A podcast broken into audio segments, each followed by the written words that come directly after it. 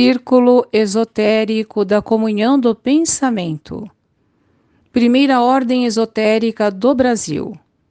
Idealizada e fundada por Antônio Olívio Rodrigues há 111 anos. Ritual das reuniões semanais. Abertura da sessão. Desejamos a todos os irmãos do Círculo Esotérico da Comunhão do Pensamento e a toda a humanidade harmonia, amor, verdade e justiça. Ó ego de Prentice Mulford, tu que com o apoio dos princípios vivos do invisível, tanto te esforçaste para a realização do amor na terra, por meio da comunhão do pensamento Protege este nosso centro, aberto à glória de Sofia, a mãe dos homens, e de Parabrão absoluto. E concede-nos o apoio das forças secretas do círculo nos planos superiores.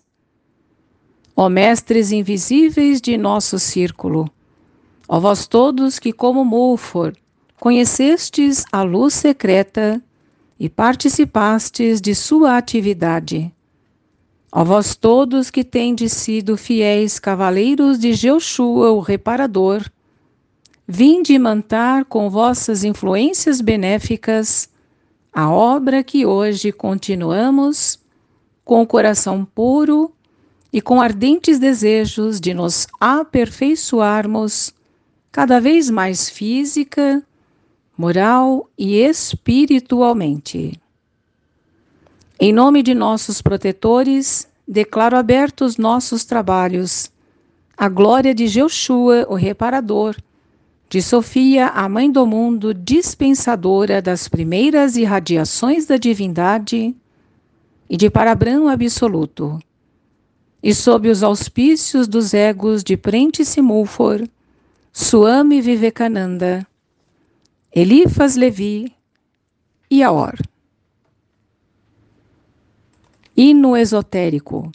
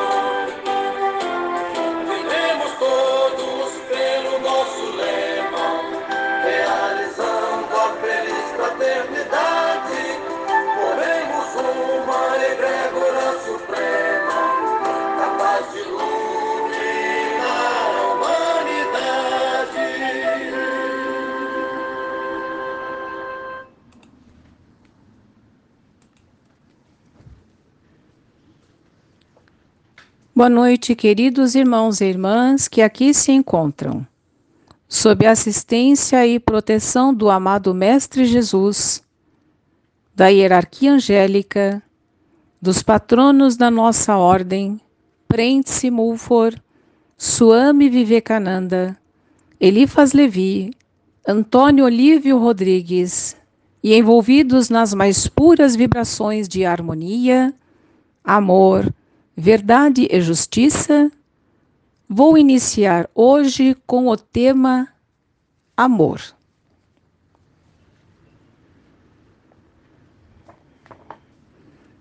O amor de Deus está ao alcance de todos, do rico e do pobre, do sábio e do ignorante, do poderoso e do fraco, da criança e do velho, do doente e do são.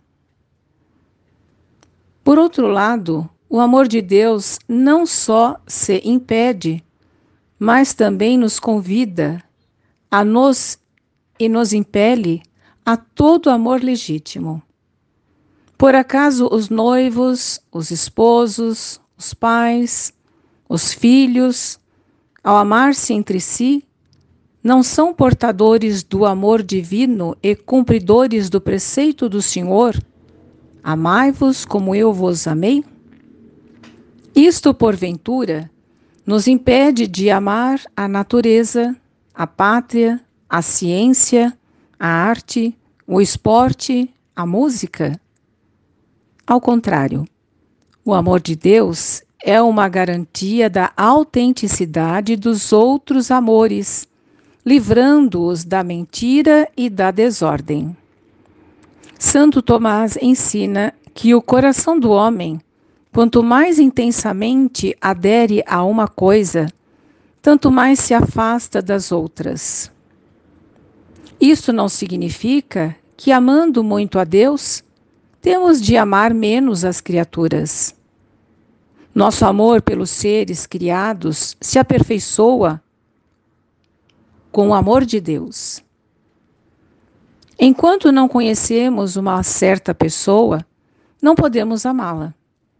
Porém, se a conhecemos e a amamos, então amamos também as coisas que a ela pertencem. Isto sabemos por experiência. O mesmo sucede quando amamos a Deus. Quanto mais o conhecemos, tanto mais o amamos e por meio dele amamos as criaturas que, como Criador, lhe pertencem. Nosso amor pelas coisas criadas será mais ou menos intenso, segundo o grau de perfeição alcançado por elas e a capacidade que possuam de nos aproximar de Deus. Formamos assim, com os seres, uma pirâmide de valores e uma pirâmide de amores cujo vértice é Deus, em quem se encontra a plenitude do ser e a quem se dirige a plenitude do amor de nossos corações. Quando amamos pessoas ou coisas sem relacioná-las com Deus, caímos necessariamente no egoísmo é como se nos interessássemos apenas pelos presentes e não pela pessoa que os oferece. Amemos, pois, a Deus, amor infinito, e nossos corações se dilatarão para amar, com amor cósmico, o homem e todos os seres visíveis e invisíveis do céu e da terra. A humanidade, neste século de rápidas mutações, busca ansiosamente a felicidade.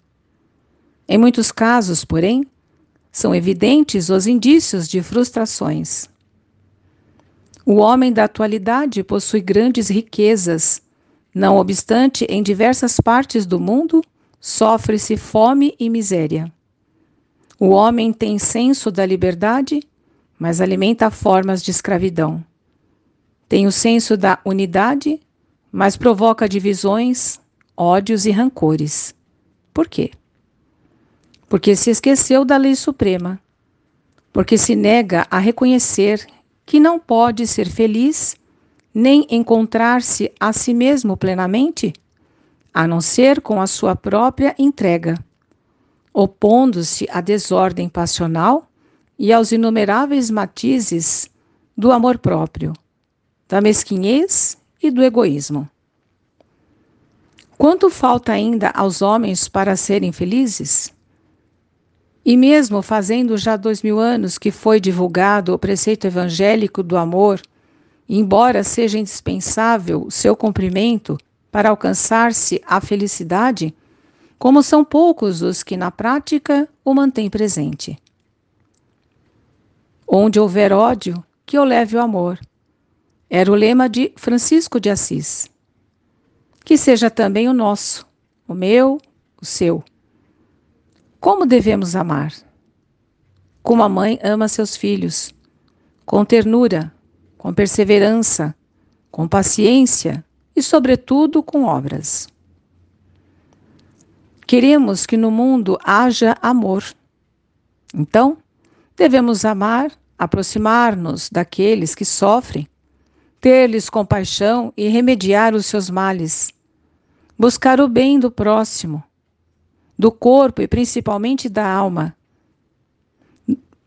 E o mais precioso, e o mais precioso, chorar com os que choram, alegrar-se com os felizes, ser fiel com os amigos, perdoar, perdoar as ofensas e dilatar o coração, até que nele possam entrar também os inimigos.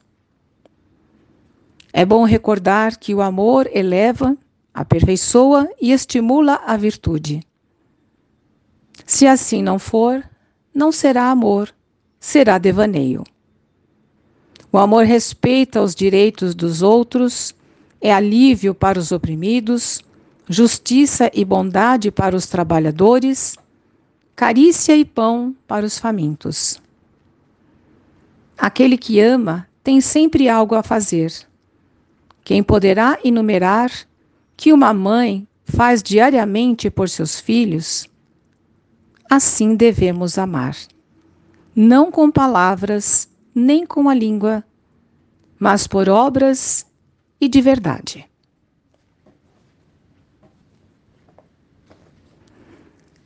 Meus irmãos,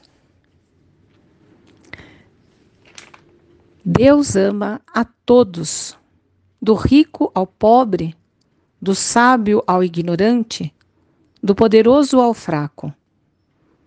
Por meio de Deus, amamos as criaturas e a natureza, pois pertencem a Deus.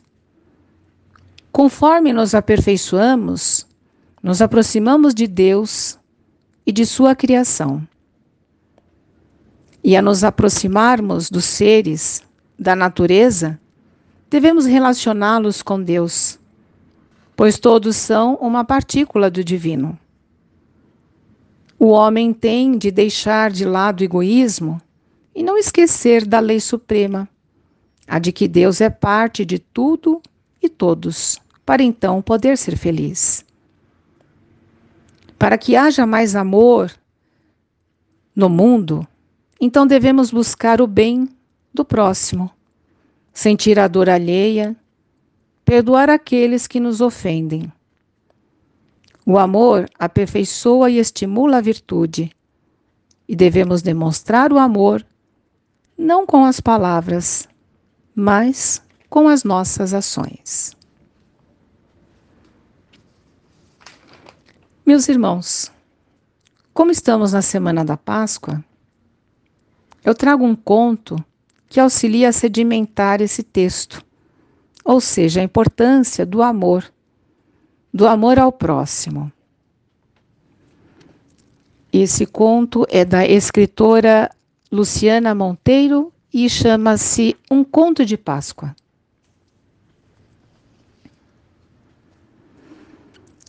Uma menina de 12 anos pergunta ao seu tio: Tio Samuel, o que comemorávamos na Páscoa antigamente? Há muito tempo atrás, comemorávamos o fim do frio do inverno e o início da primavera, a oportunidade de trabalharmos no campo para o sustento de nosso povo. Mas com o tempo isso mudou. E o que então passamos a comemorar? O fim da escravidão no Egito, dizia tio Samuel, profundamente emocionado. E depois? Depois veio o Cristo e aquela festa que era hebraica foi incorporada ao cristianismo e tornou-se um marco da libertação espiritual, pois o Cristo veio ensinar novas e recordar velhas lições esquecidas, dizia Samuel com lágrimas nos olhos. Então, quer dizer que Páscoa significa liberdade? O que você acha? perguntou o tio, agora desejoso de conhecer o que a sobrinha havia entendido daquela conversa. No passado, a Páscoa significava esperança de vencermos a fome, que era uma forma de libertação. Depois, ela significou a liberdade física quando saímos do Egito. E, por fim, ela se tornou espiritual. Como assim? Com Jesus, aprendemos um novo significado para a liberdade, pois essa se tornou espiritual, quando ele ensinou que a morte não existe que a vida continua sempre e que estamos aprendendo uma lição a cada dia. Que o reino dos céus habita em nós quando ele ensinou a perdoar, a amar até os inimigos, a viver. Lindo. Mas por que você ficou triste? Ah, é que meus coleguinhas acham que Páscoa significa ovo de chocolate. E isso é muito triste, disse a pequena, chorando. Então, cabe a você lembrá-los. Peça à professora permissão para contar uma história e lhes conte essa história sobre a Páscoa e proponha aos seus colegas que, ao invés de quererem ovos, que troquem gentilezas e que ajudem o irmão necessitado a comer melhor, a viver de forma mais digna. Afinal de contas, nós estamos aqui de passagem. E a única moeda que poderemos levar são as virtudes e as boas ações que fizemos, certo? Sim. Obrigada, tio. Ela falou na escola e naquele ano foi feita uma grande arrecadação de alimento para os mais pobres do bairro e as crianças trocavam os seus ovos caros pela oportunidade de doarem-se como Jesus que nos deixou o seu exemplo de amor ao dizer do alto da cruz: Pai, perdoai-lhes, pois não sabem o que fazem.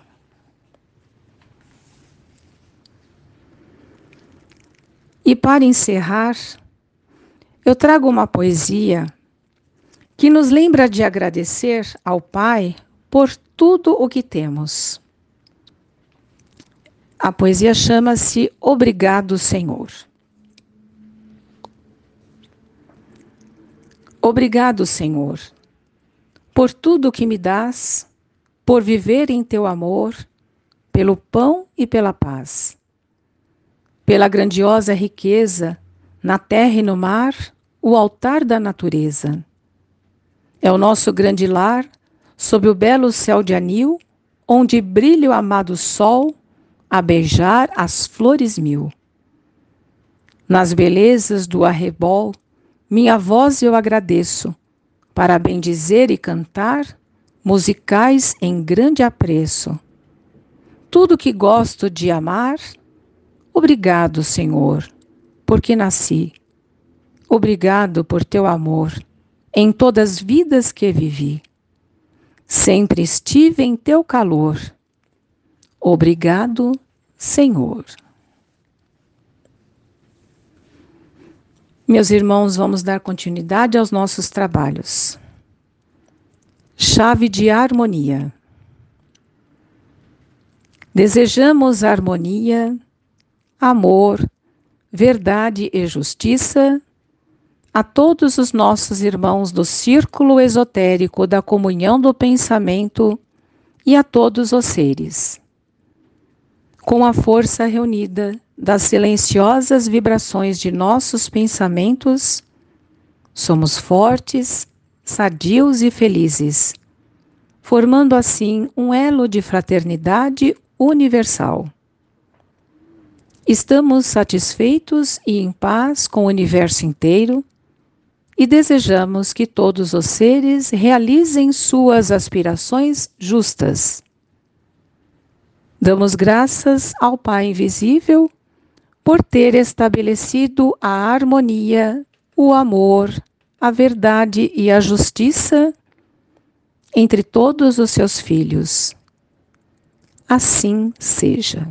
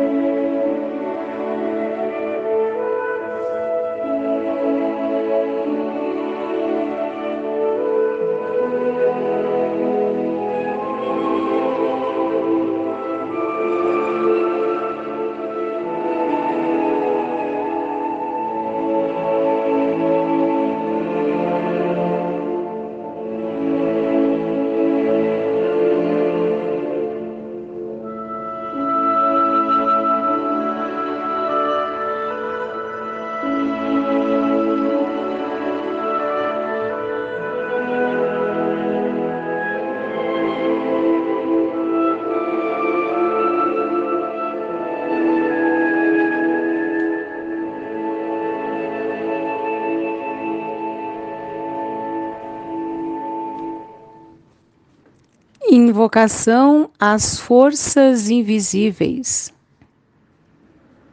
Sublimes forças do bem, baixai sobre nós e dirigi nossos passos pelos caminhos da harmonia, amor, verdade e justiça.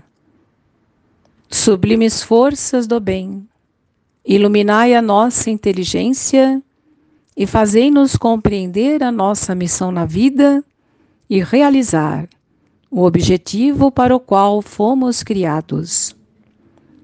Sublimes forças do bem, dai-nos a energia necessária para cumprirmos com coragem os nossos deveres. Forças brancas, vinde encher nossas mentes com os raios luminosos de vossa inteligência. Forças brancas, Vinde vivificar nossos corações com os raios de vosso amor. Forças brancas, seja a nossa vida a mais perfeita expressão de vossa presença em nós. Nós vos invocamos, forças do bem, a fim de que vos expresseis em nós como vida e saúde espiritual mental, emocional e física. Enfim, nós vos invocamos forças brancas, para que beneficieis com os vossos raios vivificadores a toda a humanidade e a todos os seres. Leitura dos nomes dos que recorrem à nossa ordem. Peçamos agora, caríssimos irmãos, as forças superiores que auxiliem a todos os irmãos cujos nomes chegaram até nós e o encaminhemos ao plano superior, a fim de que possam realizar suas justas aspirações Façamos vibrações mentais com bastante harmonia e fervor, a começar aos recém-desencarnados. Vibremos luz aos irmãos desencarnados há mais tempo. Vibremos harmonia, amor, verdade e justiça aos irmãos encarnados cujos nomes chegaram até nós.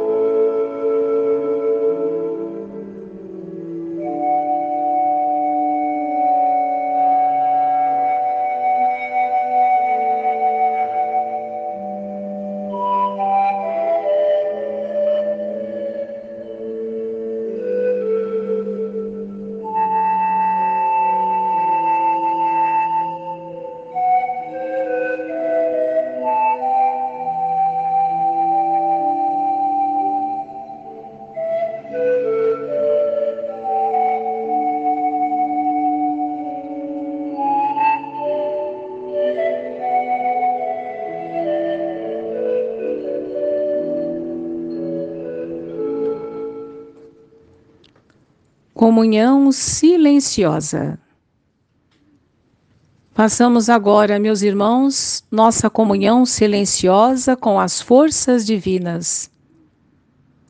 Peçamos às forças brancas que beneficiem aqueles que recorrem à nossa venerável ordem para obterem e manifestarem permanentemente a plenitude de todos os bens espirituais, mentais emocionais e físicos.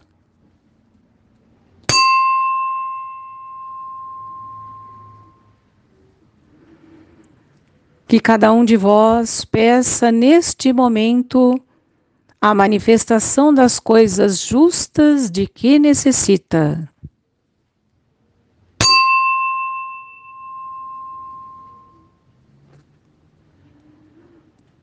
Elevemos o pensamento ao Supremo Criador e peçamos-lhe que faça reinar entre todos os seres humanos a verdadeira paz, harmonia e felicidade.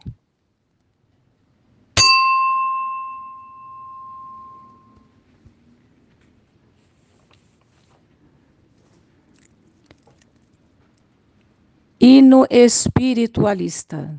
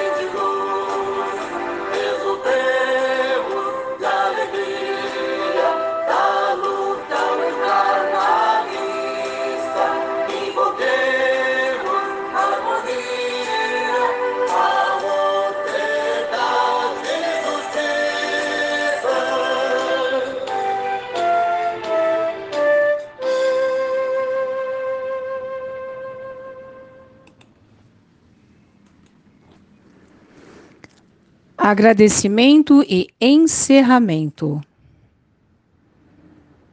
Graças vos damos, Supremo Criador de todas as coisas, pelo que fomos, pelo que somos e pelo que seremos. Graças vos damos, ó Divino Poder de amor e vida eterna. Graças vos damos pelas forças brancas que derramastes sobre nós. E graças vos damos pelos inúmeros benefícios recebidos. Mestres invisíveis do nosso círculo, recebei nossos sentimentos de gratidão pela vossa assistência aos nossos trabalhos. E continuai a auxiliar-nos com as vossas salutares influências.